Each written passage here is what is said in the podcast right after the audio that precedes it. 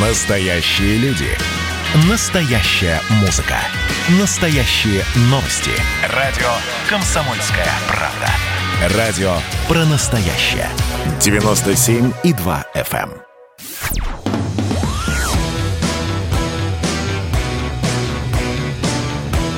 «Война и мир».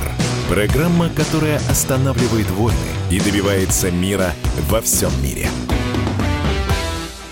Всем здравствуйте! В эфире радио «Комсомольская правда». Я Сергей Мордан. Сегодня с нами не в студии, к сожалению, а по каналам связи журналист, писатель Юлия Латынина. Юлия, здравствуйте! Рада вас слышать и видеть. Здравствуйте, Сергей!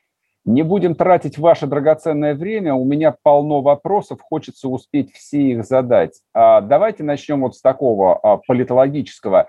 Послание Путина, про него продолжают говорить уже, наверное, месяца два – на ваш взгляд, а что там такого может прозвучать эпохального, что прям а, десятки политологов не могут успокоиться? Стоп, я не знаю, кто говорит про послание Путина, может быть, какие-то прокремлевские политологи и так далее. Э, я, если честно, не видела и не слышала таких разговоров. И даже не совсем пойму, оно уже было или оно еще будет, потому что вот эти все бесконечные э, истории, что батюшка-царь чего-то такое очередное сказал, извините, это не ко мне, это к какому-нибудь, это к Марии Бутиной. Все, вопрос а, снят. Религиозных посланий Путина. Хорошо. Послание Путина тогда оставим про кремлевским политологам. А давайте поговорим про другую мега актуальную тему. Я надеюсь, что вам есть что высказаться. война на Украине будет или нет? Я, я не могу ответить на этот вопрос, к сожалению. Я вполне допускаю, что она может быть, потому что а, потому что популярность Владимира Владимировича падает, цены растут, надо как-то отвлечь население от случившихся проблем. Один раз это было сделано с помощью Крыма, аннексии Крыма и э, войны в Украине, и я не вижу, почему не повторить успех. А издержки этого будут а, такие же или выше, на ваш взгляд? То есть что сдерживало Путина последние семь лет от того, чтобы не повторить вот успех того же Крыма три года назад, четыре года назад, например? Ну, 3-4 года назад был Трамп, а Трамп э, при всех его особенностях э, заключался в том, что когда он сердился, он сердился крепко. И если вы помните, была неприятная история под Дейразуром, а, когда э, российские наемники попытались отобрать у курдов нефтяные поля, которые курды владели совместно с Америкой, и которыми владели курды, и которых защищали американцы. И при Обаме это вполне возможно бы удалось, потому что во время Обамы э, просто тактика американской армии, те, те standing orders, которые были у американской армии, э, заключались в том, что, грубо говоря, э, американская армия имела право стрелять только если по ней стреляли, и то не всегда. А, а после э, при Трампе было отдано из standing orders были а, а, изменены и а, стало разрешено стрелять в том случае, если вы считаете, что есть clear and imminent danger, есть опасность. И, соответственно, 200 человек были убиты, и, как российская власть даже сказала, их там не было. Все все поняли. А, в общем, при, еще раз, при том, что Трамп э, явно Э, испытывал какую-то непонятную слабость Владимиру Владимировичу. А, тем не менее, Трамп э, вел очень жесткую политику, когда речь шла о войне, в частности, когда ну, скажем, иранцы попытались что-то сделать, был просто убит генерал Сулеймани, а когда иранцы сказали, ой, мы за это страшно отомстим, то Трамп дал понять, что страшная месть, за ней последует еще более жесткий ответ. Сейчас мы видим, что а, а Байден, несмотря на то, что он а, гораздо более жесток в риторике по отношению к Владимиру Владимировичу, я сомневаюсь, что Байден будет способен продемонстрировать такую же жесткость ответа даже по Украине, как могу продемонстрировать Трамп. Это, в частности, одна из вещей. А почему вы говорите даже по Украине? То есть вот э, вы вспомнили эту историю в Сирии, там речь шла о безопасности американских военнослужащих. Я, в общем, там такое трепетное отношение Трампа ну, понимаю. А здесь никому не нужны украинцы. Господи, что им до того? Но в том-то и дело, что поскольку на самом деле ни Соединенным Штатам, ни Европе на самом деле нету большого желания ввязываться в любого рода военные действия. Мы прекрасно помним, что Обама в свое время, несмотря на всю риторику, не предоставил Украине летальной помощи. Mm-hmm. Потому что если бы в момент начала конфликта, в момент начала войны Украина получила от Америки некоторое количество джавелинов и было бы подбито некоторое количество российской бронетехники, я боюсь, что как-то вот там история с Донецком и Луганском захлебнулась бы на совсем другом этапе. А, то есть э, я думаю, что самое мягкое, что мы можем сказать, что Владимир Владимирович э, проверяет Байдена на вшивость, а, потому что точно так же, как Байдена на вшивость проверяют иранцы. А самая неприятная гипотеза действительно заключается в том, что а, все внутриполитические затруднения Кремль будет пытаться разрешить э, с помощью нового витка войны в Украине. А с вашей точки зрения, а подобные интересы вот э, в таком сценарии есть ли у Зеленского и у кого-то влиятельного в его администрации или нет? То есть чем объяснить их э, вот такой воинственный пафос заявлений? Я не вижу никакого воинственного пафоса заявлений. Если э, Украина – это страна, в которой уже который год идет война, развязанная Россией. Я уже не говорю об аннексии Крыма. Ну, естественно, что когда у вас э, происходит такая штука, э, то вы не можете оставить без ответа концентрацию войск противника э, у вашей границы и убийство военнослужащих, которые происходят. А, там же, насколько я понимаю, одна из самых первых вещей, которая вызвала большое обсуждение. И заметим, что поскольку Украина демократическая страна, это обсуждалось в украинском парламенте. Там было убито четыре человека – там э, сначала был убит э, солдат, который э, шел разминировать какую-то территорию, а, а потом снайпер, который охотился со стороны, соответственно, пророссийской, он убил трех солдат, которые пытались спасти этого солдата. Но вот почему-то он решил так сделать. И э, поскольку это было ЧП э, для Украины, поскольку она является демократическим государством в России, когда погибает в такой ситуации человек в Сирии, обычно не происходит никаких парламентских слушаний. В Украине происходили парламентские слушания, выступал э, соответствующий украинский, я не помню, это был, по-моему, министр обороны, и, собственно, он первым сказал о происходящей, когда он пытался объяснить, что происходит, он первым сказал о происходящей концентрации российских войск.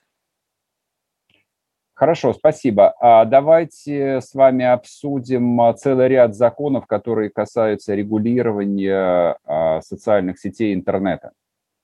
Буквально вчера был такой э, раунд обсуждения вокруг э, предложения дочери гражданки Мизулиной если вы слышали. Она написала запрос по поводу... Потомственная. Да, да, да, да, да. Она написала запрос относительно... Потомственная Мизулина. Это, это... Реклама продажи наркотиков в одном из роликов Дудя, не упомянутом, причем роликов Дудя. А как вы думаете, а, вот э, во власти действительно верят в то, что интернет, социальные сети, находясь, серверы которых находятся большей частью Соединенных Штатов, можно контролировать? Насколько это серьезно? Но вот знаете, у меня прежде всего первый, первый вопрос такой. Вот э, а, они тоже там требовали а, отрегулировать Твиттер или что-то в этом роде. А, и тоже Владимир Владимирович, помните, говорил, что в связи с, кажется, это была такая порнография малолетних, что-то такое, такое. И э, сразу после того, как Владимир Владимирович сказал про то, что вот какой ужас, в Твиттере есть порнография и так далее, э, почему-то Роскомнадзор потребовал от Твиттера удалить вовсе не детскую порнографию, э, а как раз призывы сторонников Навального. Э, то есть, э, видимо, они у нас как-то приравнены к детской порнографии. Так что мы прекрасно понимаем, что э, говорят детская порнография, а в, думают оппозиция. И на самом деле эти законы направлены против оппозиции. Я вообще у Дудя-то в ролике что-то такое было или нет? Или это госпоже Мизулиной почудилось? Я не настолько, э, не таким большим поклонником э, Дудя являюсь, поэтому что-то я, конечно, смотрел, но очень незначительную часть его интервью. Возможно, что-то там как-то и было проговорено, такое легкое, веселое в духе современной молодежи. Я вам одно могу сказать, что, что касается порнографии, то мне кажется, что она происходит у нас на Первом канале вместе с детской проституцией и педофилией это тоже политическое заявление, на самом деле, которое довольно трудно будет экспертно подтвердить. А, но я про другое, а, на самом деле, хотел вас спросить. То есть то, что раздражает а, активной, скажем так, а, политическая оппозиция, раздражают мощные оппозиционные политические паблики на всех социальных платформах, это я понимаю мой вопрос был совершенно про другое. Каким образом вот в головах укладываются две концепции? То есть мы должны выстраивать альтернативные какие-то вот истории, там тоже такие же каналы запускать, и одновременно нужно всех запретить. Мы сейчас уйдем буквально на две минуты на перерыв, и после этого вы сможете ответить. Госдума. Перезагрузка. Ведущий Роман Карманов вместе со слушателями ищут кандидатов, которые достойны попасть в парламент. Аудитория радио «Комсомольская правда» — полноценные участники программы. В каждом выпуске вас ждет максимальное количество интерактива, звонки, сообщения, стрит-токи и, конечно же, голосование. Только слушатели решают, достоин ли кандидат работы в Госдуме. Все гости программы должны быть готовы к тому, что наша аудитория уже здесь и сейчас проголосует против них. Слушайте каждый понедельник в 7 часов вечера по московскому времени.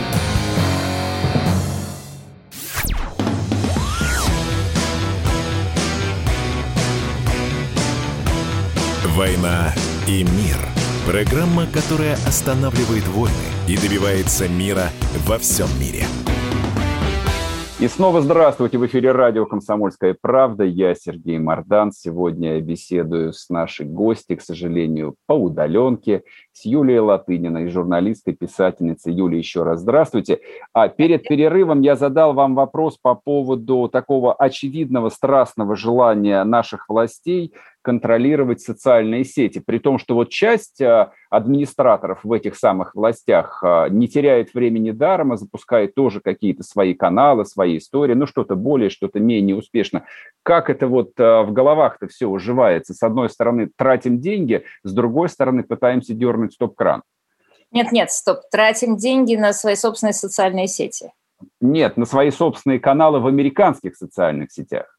Ну, во-первых, э, понимаете, мне совершенно непонятен этот э, ударение на американские социальные сети. Ну, так они почти все американские. А, ну, так э, тогда надо спросить, а почему они американские и что Америка делает такого, а, что а, она производит настолько хороший продукт, что он а, практически не имеет конкуренции в мире. Потому что у нас тоже был, например, хороший продукт, который назывался ВКонтакте. Он и есть. Да, но после того, как его отобрали основателя, он стал довольно серьезно загибаться. А эм, я прошу прощения, что я позволю себе поспорить с вами, потому что во всех отчетах, а, ну, скажем, в айтишной среде ВКонтакте по-прежнему упоминается в топ-10 социальных сетей мира. Да, он входит в топ-10 социальных сетей мира, а, но он не является больше репрезентативной сетью, в которой можно высказывать любое мнение. А социальные сети, они очень чувствительны к угу. ограничению свободы. Верит ли кто-нибудь, не знаю, в, вот в условном Роскомнадзоре в то, что можно без последствий, э, там и вообще технически возможно ли заблокировать Google и YouTube, ну, например, и Инстаграм заодно? А, первое, я а, к вопросу о тех, технически, это просто, честно говоря, не ко мне, да, вот я просто знаю, что Telegram пытались заблокировать, э, в результате заблокировали все, что угодно, кроме Телеграма. На вопрос о том, возможно ли вообще цензура в интернете, то есть действует ли она, я, к сожалению, должна ответить утвердительно, да, она действует.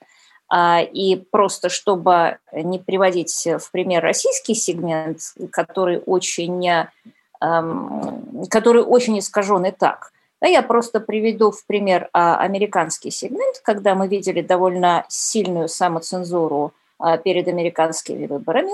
А, в частности, мы видели что были снесены не только из Твиттера, но буквально из всех э, социальных сетей, сведения, которые предоставила газета «Нью-Йорк Пост» о предполагаемой коррупции сына Байдена, вот все, что связано с его лэптопом, э, на котором была куча компрометирующих его имейлов. И это не то, что не обсуждалось, да, это вот просто Твиттер удалял на это ссылки, и Фейсбук удалял на это ссылки. В результате мы имеем опросы общественного мнения, когда в колеблющихся штатах, то есть тех штатах, которые э, обычно голосуют то за республиканцев, то за демократов, а, были проведены опросы общественного мнения, и 20% людей, которые а, проголосовали за Байдена, ответили, что если бы они полностью знали историю про а, вот эту вот историю с лэптопом Хантера Байдена, а, правда, они заодно там говорили еще несколько вещей, там успешная борьба Трампа с эпидемией, его отношения, его внешнеполитические достижения и так далее, и так далее. Эти люди сказали, что мы проголосовали бы тогда по-другому, мы бы проголосовали за Трампа. 20% э, это более чем достаточно, чтобы в э, пользу Трампа э, решить исход выборов.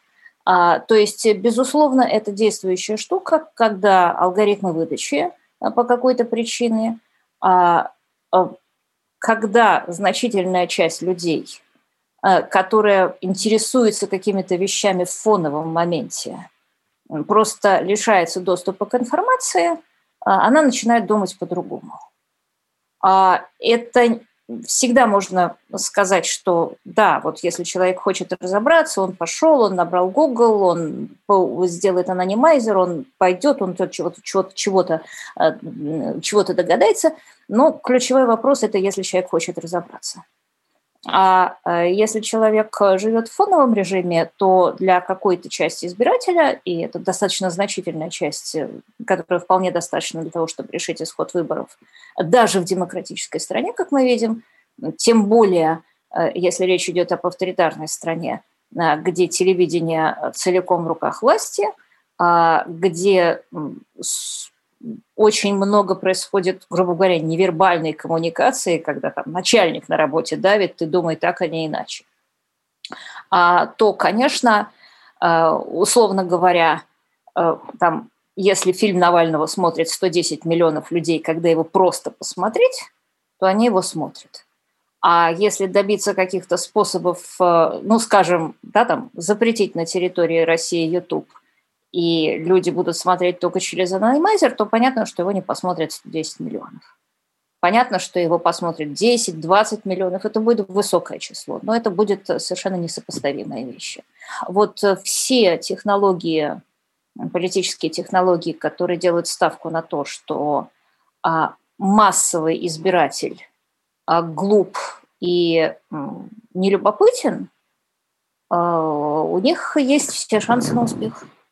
А, и бесспорно, если в России начнут предпринимать усилия в этом направлении, то ну да, очень, очень много гадостей можно сделать, бесспорно, это правда. А, а с вашей точки зрения, вот эта вот история с американскими выборами, где, ну, в общем, очевидно было вмешательство со стороны вот э, большого биг-тека в эти выборы? На этот раз вмешивался не Путин, а действительно сам непосредственно Твиттер.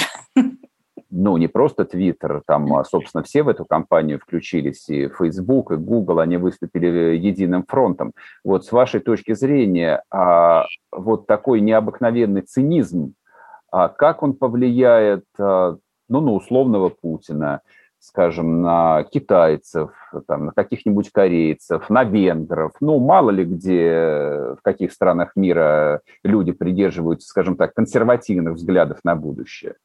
Знаете, это очень хороший вопрос, потому что я, когда говорю с вами и когда э, ругаю американский твиттер, а, я при этом все время, да, у меня такое в, э, ну, опасение, потому что у кого-то жемчуг мелкий, у кого-то суп не соленый, мы явно из тех людей, у которых суп не соленый. То есть, э, когда мы ругаем чужой сучок, надо все-таки прежде всего помнить о бревне в собственном глазу. А, и вот я, собственно, именно по этому поводу очень страшно плохо отношусь к этому чужому сучку, а, потому что, ну, слушайте, ну, ну как просто Твиттер, когда э, забанил э, Трампа, сделал гигантский подарок кремлевским пропагандистам. Собственно, они этим подарком уже пользовались вовсю. Там Мария Захарова уже, значит, болталась, болтала этим как флагом и кричала, вот эти люди говорят о свободе слова. А, конечно, при том успехе cancel culture, при том успехе woke mob, а, при том успехе левой идеологии, которую мы сейчас видим а, в Америке.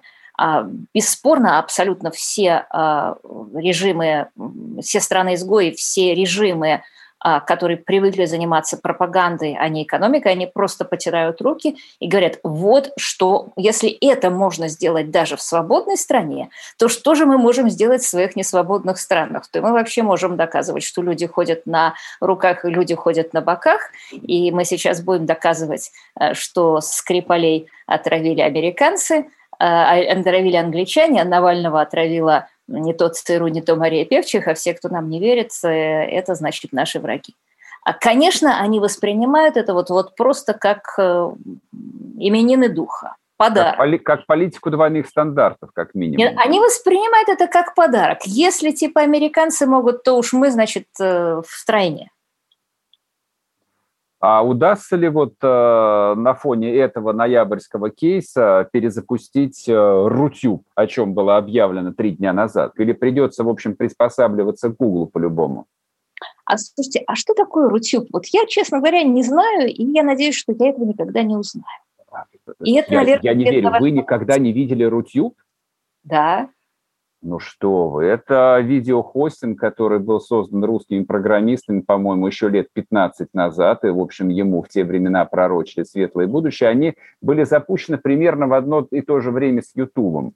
Вот, я-то как бы в те, те лохматые времена уже интересовался социальными сетями, но потом что-то пошло не так, у американцев взлетело, ну, а нашим, наверное, кто-то помешал. И Евгений, вот сейчас... одну, секундочку, одну секундочку, вот нашим кто-то помешал, вот мы возвращаемся ровно к тому вопросу, который я вам задавала, когда вы сказали, что все социальные сети американские.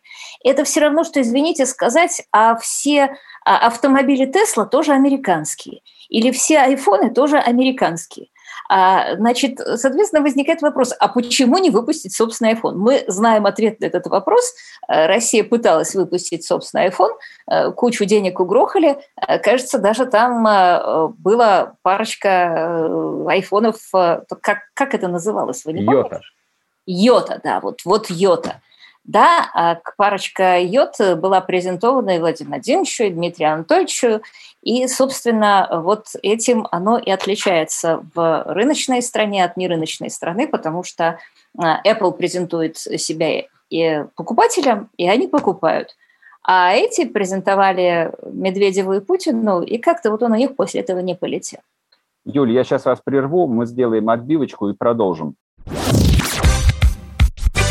Музыка для мужика не тяжела, не легка Для мужика музыка, словно глоток воздуха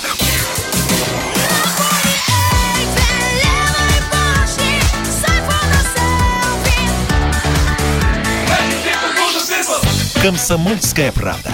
Радио поколения группы «Ленинград».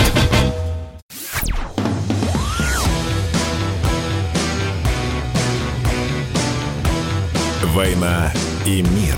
Программа, которая останавливает войны и добивается мира во всем мире.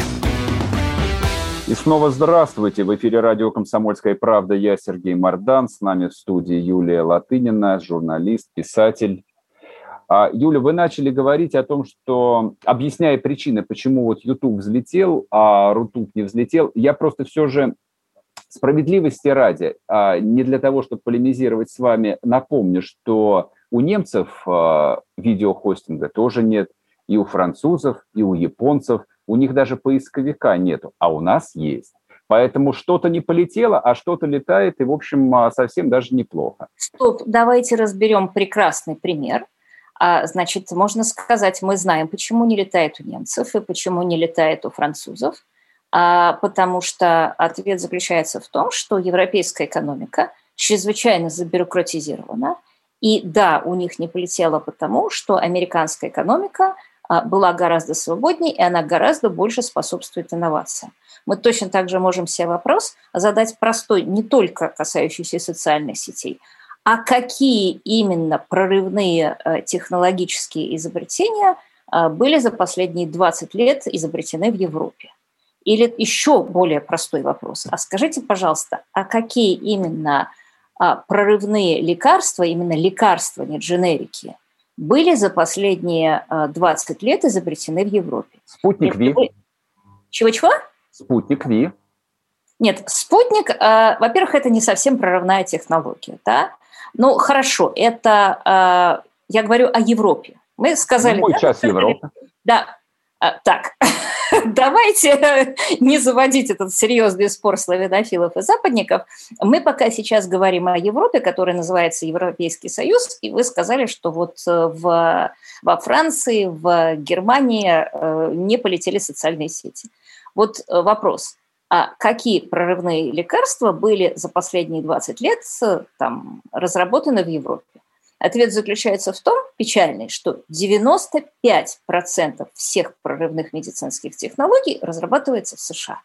Точка. А, вы сейчас Но... Ну, э, оскорбили смертно просто и Bayer, и Glaxo Wellcome. Это две гигантские европейские фармкорпорации, у которых пакет да, которые... патентов очень немаленький, даже в сравнении которые... с Pfizer. Да, как у которых есть... Э, Pfizer тоже немецкая компания. Ну, по а, происхождению немецкая, да. вообще американская. Нет, э, значит, я... И там BioNTech, который действительно сделал хорошую МРНК-вакцину, да, она не немецкая компания, чисто немецкая. Я сейчас как бы констатирую факт, что 95% прорывных, я подчеркиваю, прорывных, не, не то, что вот э, Байер, да, который аспирин производил и производит. И, и героин еще. Ну, героин он производил в конце 19 века, это было большое несчастье. А, вот. Э, если просто наши слушатели, может быть, они не поняли шутки, я просто им объясню, что в свое время действительно Байер – изобрел героин. На рынок лекарства от кашля, которое имело трейдмарк и патентованно называлось героин. Это действительно был героин, только потом выяснилось, что кроме того, что он подавляет кашель, он имеет некоторые другие эффекты. После чего его, собственно, изъяли из медицинского оборота, но он остался во вне медицинском обороте. А, ну так вот, просто мы физически видим, что да, Европа, кстати, в отличие от Китая, а, хотя это более сложный кейс, а, не делает э, очень массы прорывных вещей. Вот, вот я даже вам самый простой пример приведу. Вот мы все знаем, что Тесла делает автопилот. А вы знаете, что у BMW тоже есть прекрасные разработки по поводу да, автопилота? Да, знаю. И у Мерседеса есть. Да, знаете, почему они не идут в дело? Ну, они пока ни у кого еще не идут в дело. Нигде в мире пока что еще нет автомобилей с автопилотом. Да, но а, они не пойдут в Европе в дело и очень долго, а, скорее всего, по сравнению с Америкой, по одной простой причине. Потому что с точки зрения европейского законодательства а, любая автомобильная авария, которая произойдет по вине автопилота, а, произойдет по вине BMW и Мерседеса. Поскольку эта авария произойдет совершенно точно, мы понимаем, что рано или поздно она произойдет, Конечно. то это вот а, а, такой подход к а, развитию технологий – Э, ставит э, точку на э, разрабатывание системы автопилота в Европе, ну, скажем, если не точку, то большую там точку с запятой и длительное многоточие. А, так вот, по поводу а, Яндекса.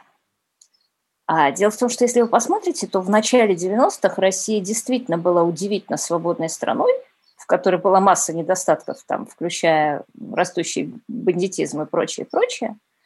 А, но вот а, те интернет-проекты, которые тогда создавались в России, в России был действительно абсолютный минимум интернет-регулирования даже по сравнению с Америкой. В тот момент казалось, что Россия более, то есть она не казалась, она была более свободная интернет-страна. И у нас действительно появился наш национальный поисковик Яндекс – а, и посмотрите, что у нас происходит с Яндексом.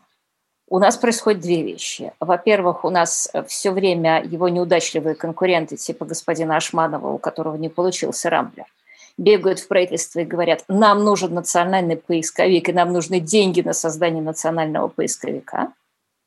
А во-вторых, э, Яндекс э, подвергается серьезнейшему давлению.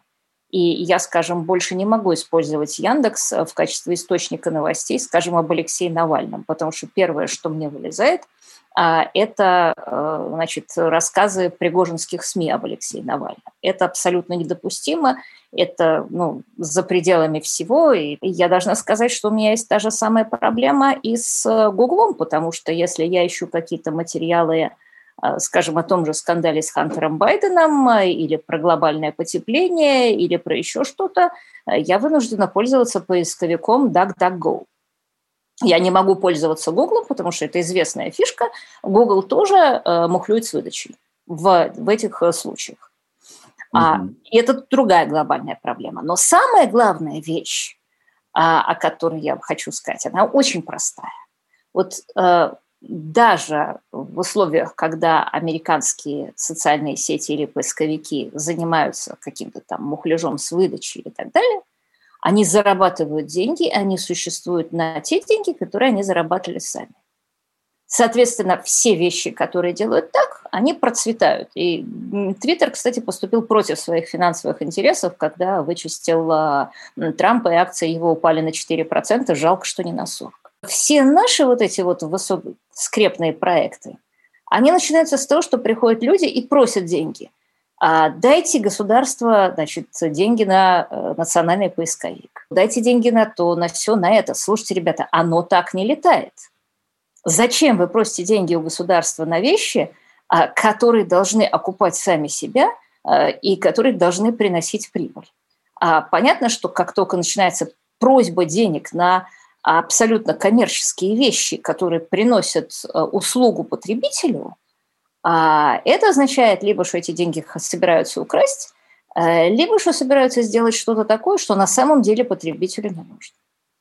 А, поскольку мы с вами заговорили о конкуренции, а, насколько я понимаю, вы человек почти что либертарианских взглядов, в этом мы с вами Не совпадаем. Я либертарианец, да. Прекрасно. Но я, а... знаете, я такой либертарианец, который, э, как бы это сказать, я прекрасно понимаю, что для того, чтобы существовало действительно настоящее рыночное общество, то есть общество, в котором все, что можно, регулируется рынком, а так. как ни странно, для этого нужно иметь очень сильное государство.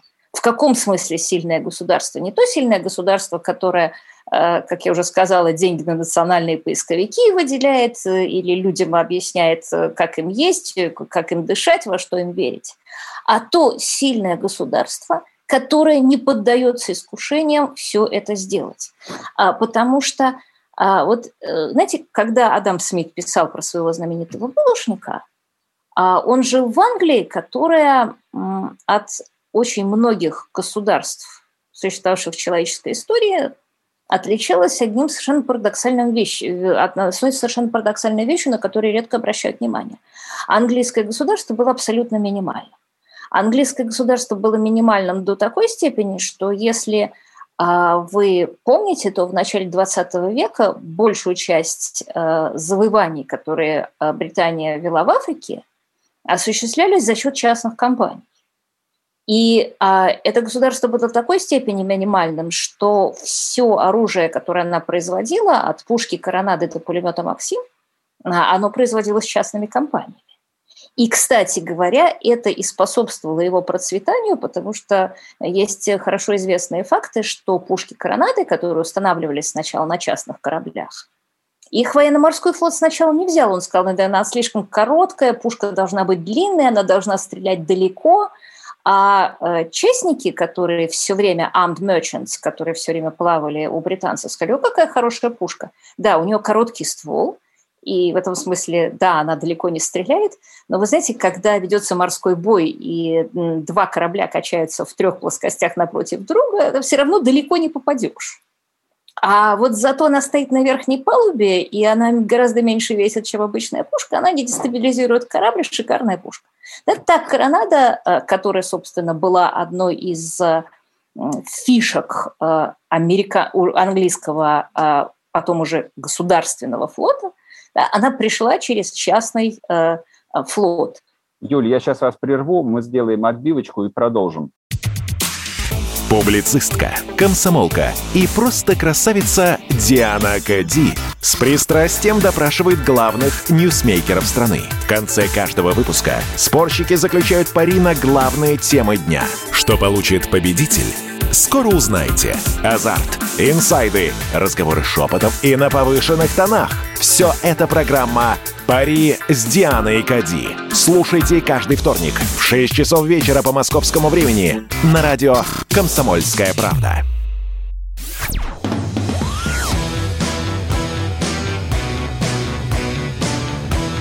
«Война и мир» – программа, которая останавливает войны и добивается мира во всем мире. В эфире радио «Комсомольская правда». Я Сергей Мордан. С нами в студии Юлия Латынина, журналист, писатель. С пулеметом Максим. Это же удивительная история, когда пулемет, который, кстати, был изобретен американцем, даже американская армия не взяла. Она сказала, нет, что-то там тут не нравится у нас. У нас Гатлинг есть, все хорошо. Предложили британской армии. Она еще думала, но британские частные компании уже стали первыми применять как раз в Африке пулемет Максим. То есть вот эта скорость, с которой реагировал на все частник, она э, скорость, э, количество, минимальность государства, которое было в Англии, а минимальным оно было потому, что в Англии был парламент, а парламент состоял из налогоплательщиков, и налогоплательщики никогда не голосовали за то, чтобы с них собирали больше налогов. Вот э, это была абсолютная гарантия э, того, что Англия, собственно, и стала владычицей Марии. Все, что можно, это государство отдавало в лизинг частным интересам. Так вот, для того, чтобы такое государство существовало, для того, чтобы такая свобода существовала, как я уже сказала, как ни странно, нужен очень сильный государственный стержень в том смысле, а что обеспечивать правила игры, обеспечивать абсолютно ровное поле для правил игры может только очень сильное и только очень искушенное, хотя и минимальное государство, что я имею в виду. А, потому что, допустим, вот если у вас государства просто нету, вот физически нету, у вас рынка не возникает, потому что у вас, извините, возникает феодализм.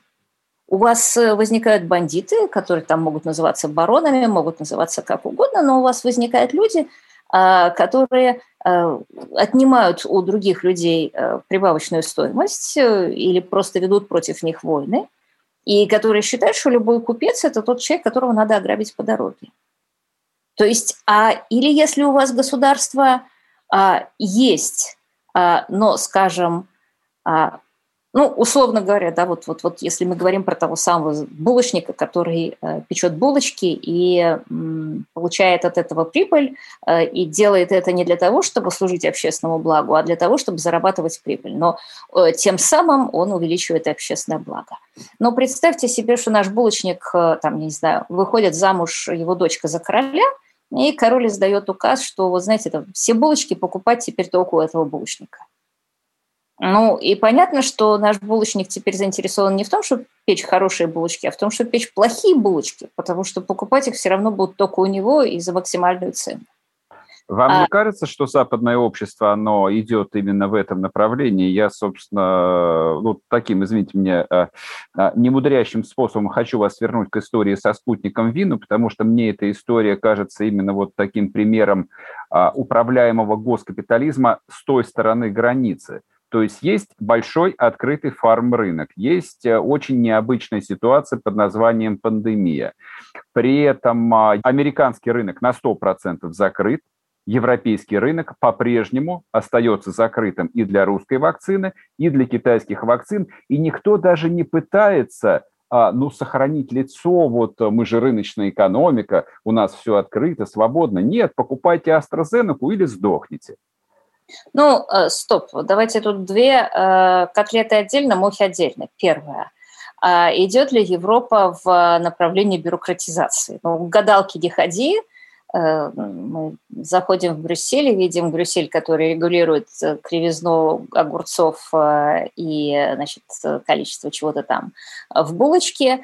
А, ну вот бесспорно Европа идет в направлении ситуации, когда человеку больше невыгодно печь булочки, но ему выгодно устроиться бюрократом в Брюссель, и этот бюрократ будет регулировать длину, вес и высоту булочки. Это просто гораздо более прибыльная должность, чем печь булочки. А, это одна история. А, собственно, именно благодаря этой истории мы только что обсуждали, что мы не видим европейских прорывных технологий а, ни в социальных сетях, а, ни в гаджетах, а, а ни в а, тех же самых лекарствах. Вы написали новую книгу, донесли птички на хвостах.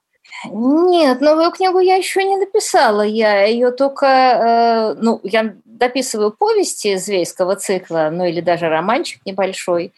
А, но я с ним уже довольно давно мучаюсь, но я надеюсь, что в какое-то ближайшее время он завершится.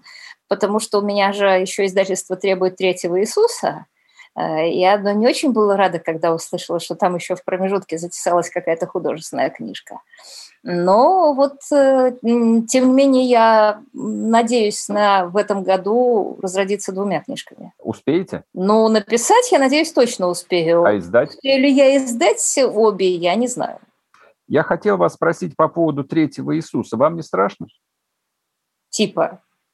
Ну, я просто хотел напомнить э, слушателям главным образом про несчастную судьбу Самуэля Пати который, в общем, как бы погиб за куда меньшие экзерсисы с религиозной тематикой? Нет, ну, слушайте, мои книжки, причем они же не против... Слушайте, во-первых, э, мои книжки, они все-таки рассчитаны на определенный уровень интеллекта. А они не направлены там, ни против христианства, ни против любой другой религии. А они просто это попытка исследовать а как появился на свет, э, как развивалось христианство. А я думаю, что третья книжка как раз будет посвящена не христианству, а его предшественнику, ортодоксальному иудаизму. А, то есть я не думаю, я, я знаю. а, потому что, собственно, еще когда я писала первую книгу, а, которая э, изначально называлась «Иисус из дома Давидова», и которая потом а, Э, издательство издало под названием «Иисус. Историческое расследование», что мне не очень нравится, но ну, хрен с ним. Как, как, как назвали, так и назвали. А, вот, на самом деле, когда эта книга была еще первой написана, то а, в ней не то что большое, а в ней гигантское место э, как раз э, занимала очень краткий и совершенно неоригинальный экскурс в историю развития иудейского монотеизма ровно потому, что а, ну, там, рассказывать историю Иисуса и вообще рассказывать историю иудейских миллионаристских движений первого века а, нашей эры без рассказа об иудейском иудаизме, это ну, как-то как, как начинать смотреть сериал с э, пятого сезона. Ну, что-то поймешь, но очень много вещей ты просто не поймешь. А, и это было такое гигантское вступление, что оно просто его пришлось волевым порядком сократить до нескольких глав и, соответственно, э, писать на основе него совершенно отдельную книжку. Спасибо. Юлия Латынина, журналист, писатель была с нами. Слушайте радио «Комсомольская правда». Скоро услышимся.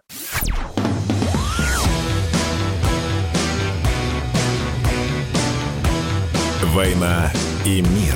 Программа, которая останавливает войны и добивается мира во всем мире.